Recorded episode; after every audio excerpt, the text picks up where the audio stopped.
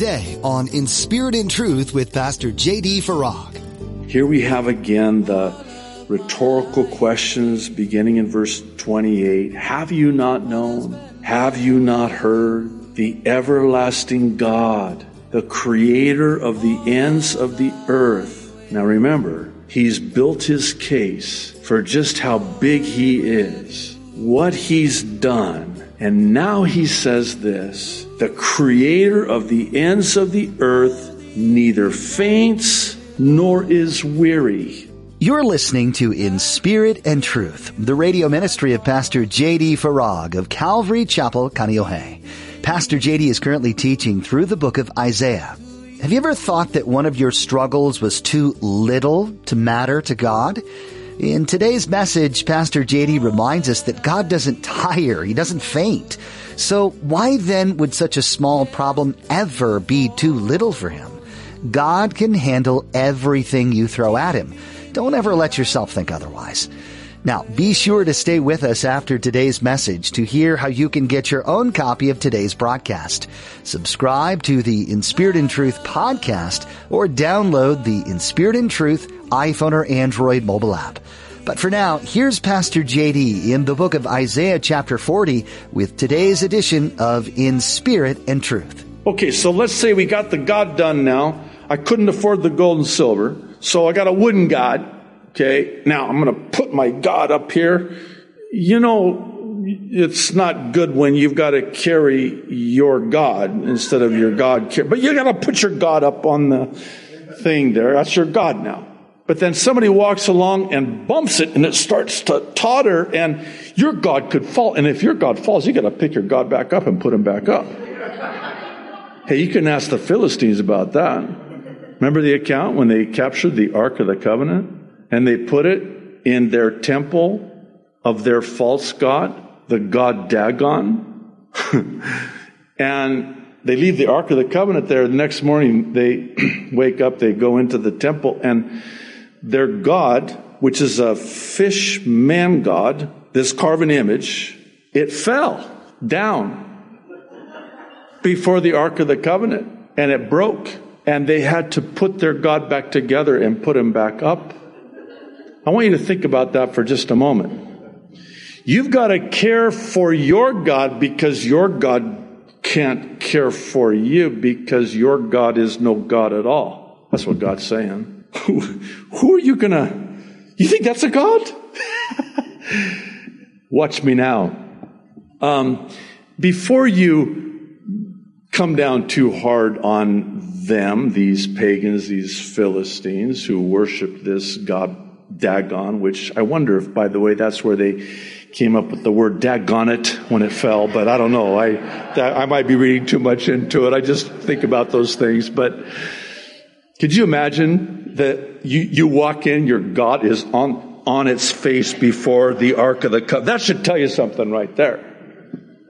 And you got to put it back together, glue it back together, put it back up. That's what God's saying here.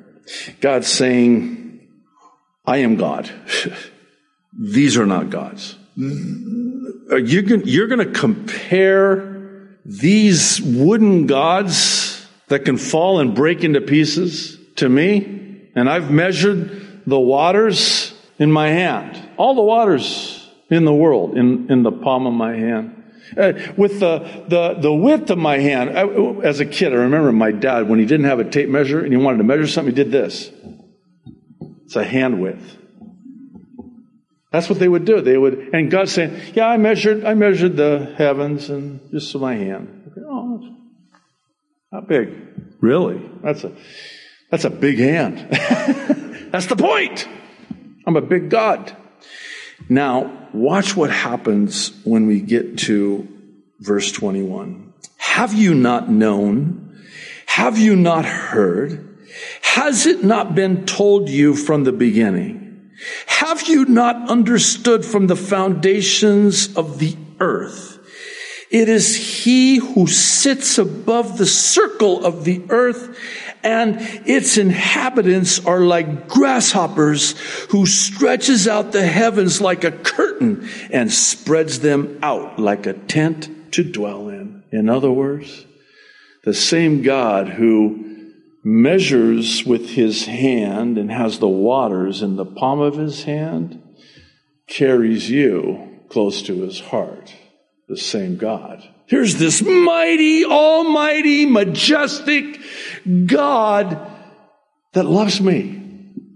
He's a big God who is like unto him. And I'm comparing other things to him. How about the problems in my life? Is there anything too hard for the Lord? He's a big God. If he can do that, I'm pretty sure he can cover next month's rent.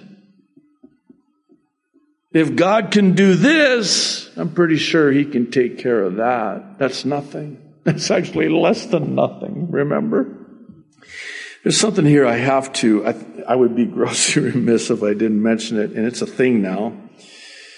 And it's for those who are entertaining proponents of a flat earth. This has sort of regained traction and momentum as of late.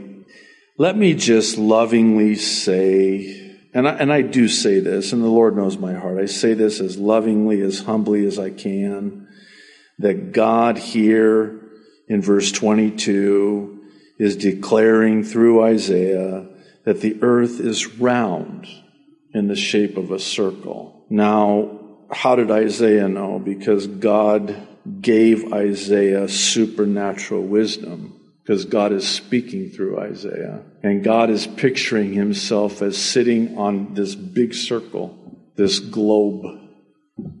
The earth is not flat. I'm just going to leave it at that. Verse 23.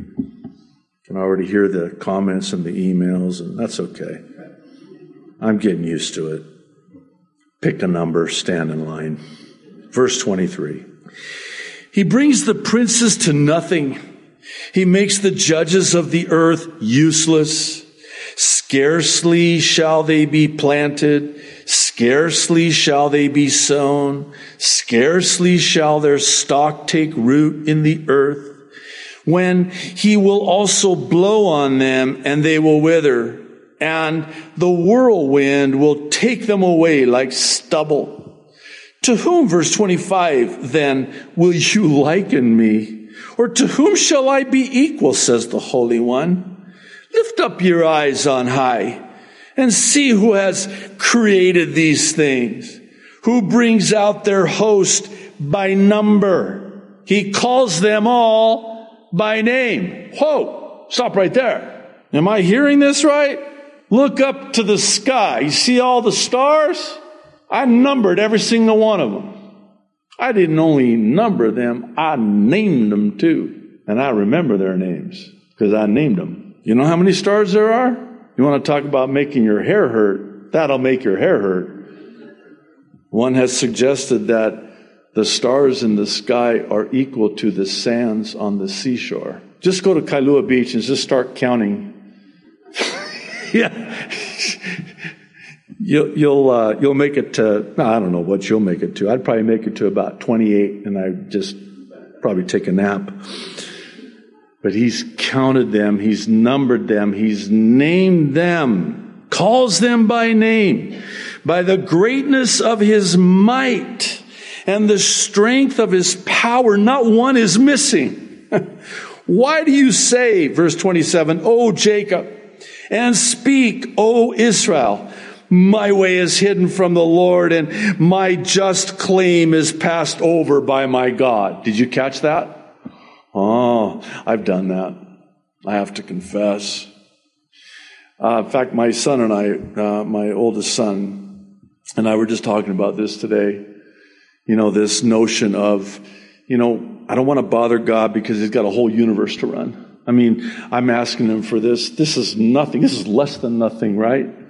we just read. And, you know, here's God. I mean, he's, you know, he's dealing with what's going on in Afghanistan, Lebanon. He's certainly dealing with what's happening in America. That alone is a lot. And so he's got a lot on his plate. And so here am I.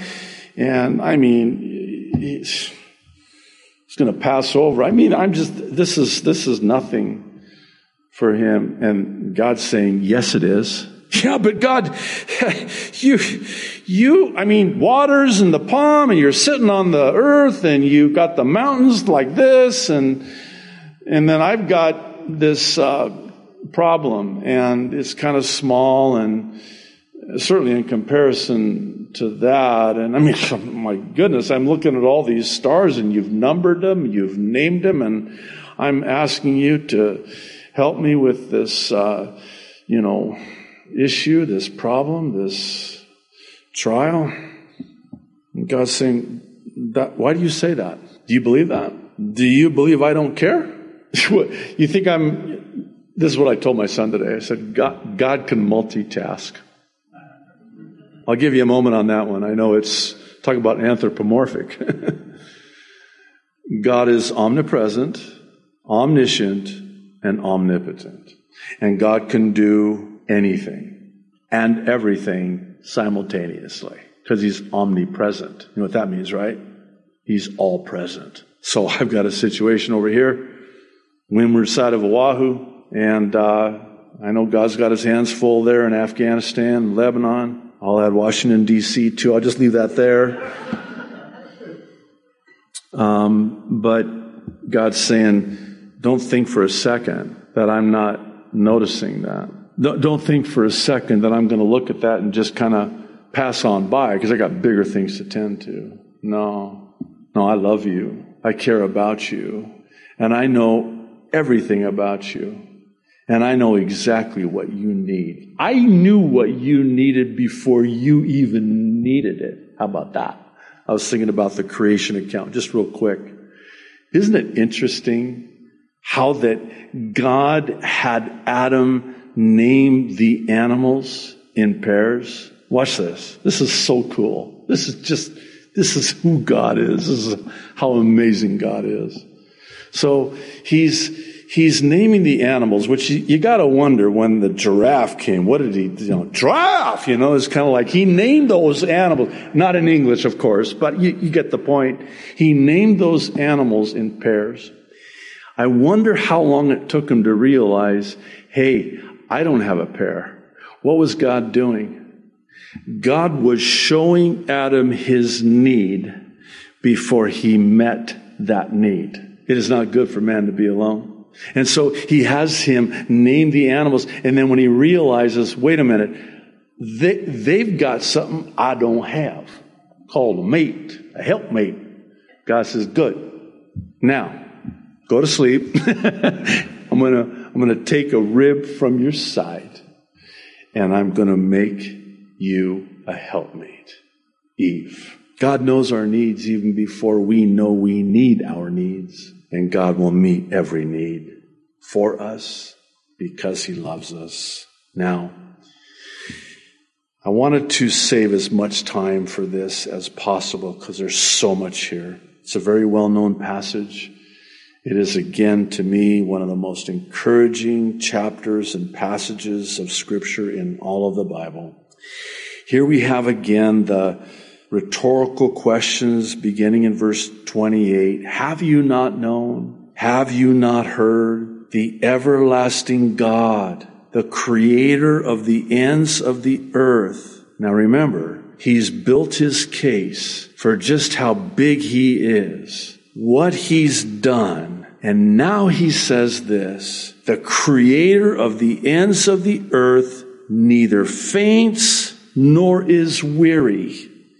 His understanding is unsearchable. And then verse 29, and I want you to notice something here. He gives power to, to who? The weak. Not the strong. The weak. And to those who have no might, he increases strength. Verse 30, even the youths shall faint and be weary, and the young men shall utterly fall but those who wait on the Lord shall renew their strength. They shall mount up with wings like eagles. They shall run and not be weary. They shall walk and not faint. Okay.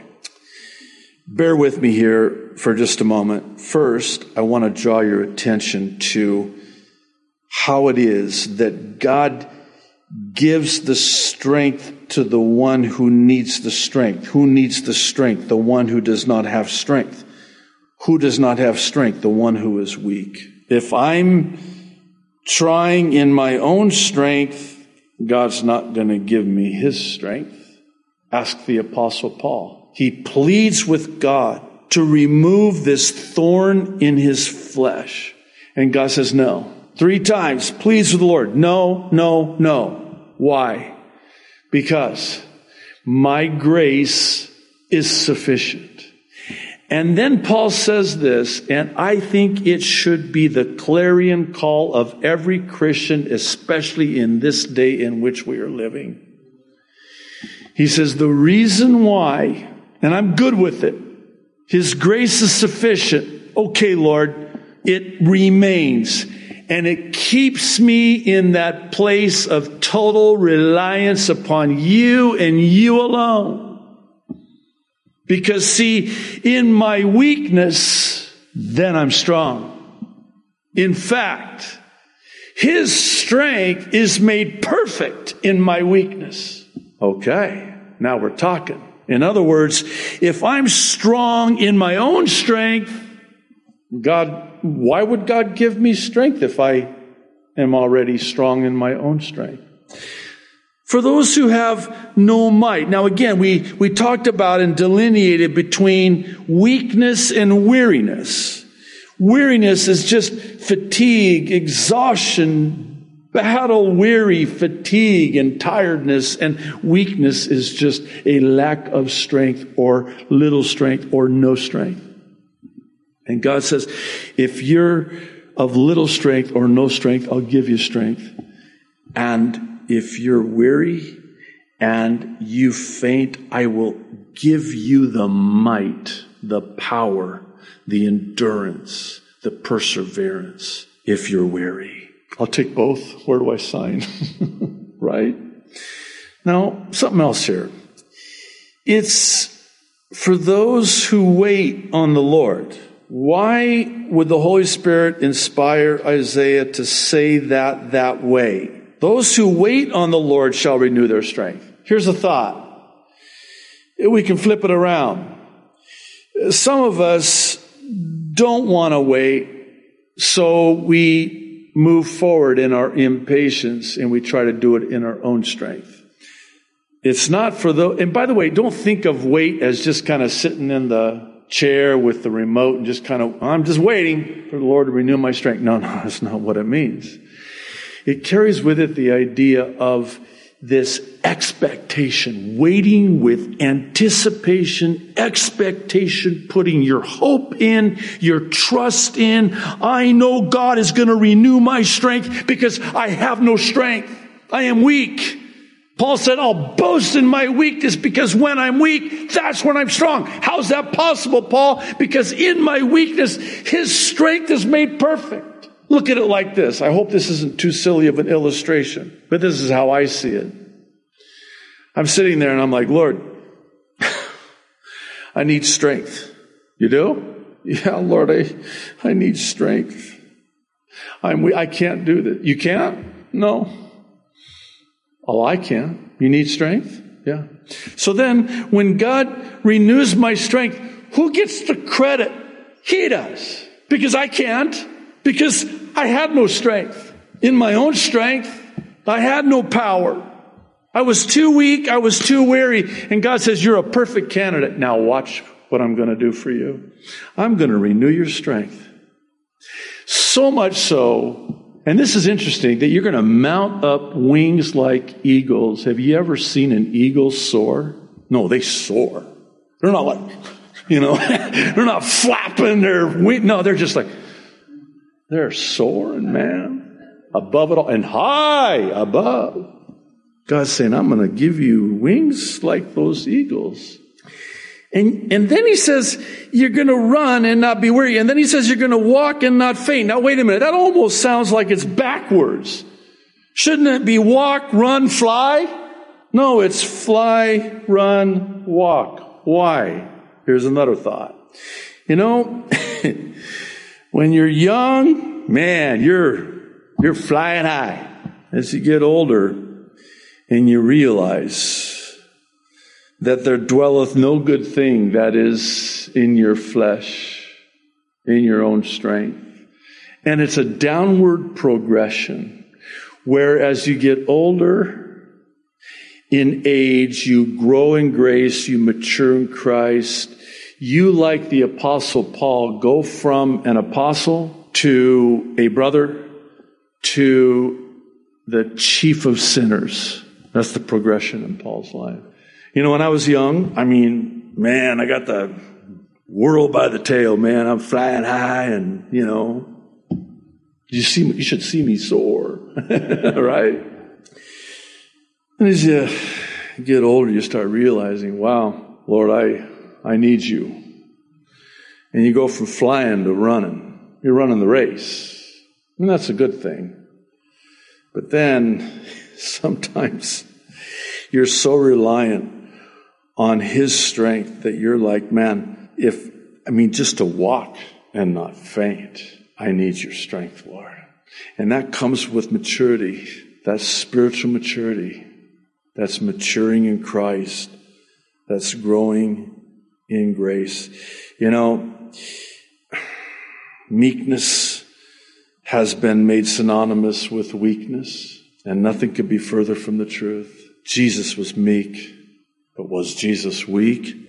Oh, God incarnate, Almighty God incarnate. He was meek. You know, one of the things I'm learning, and I'll bring it to an end with this, and this is really important. Please hear me, my heart on this.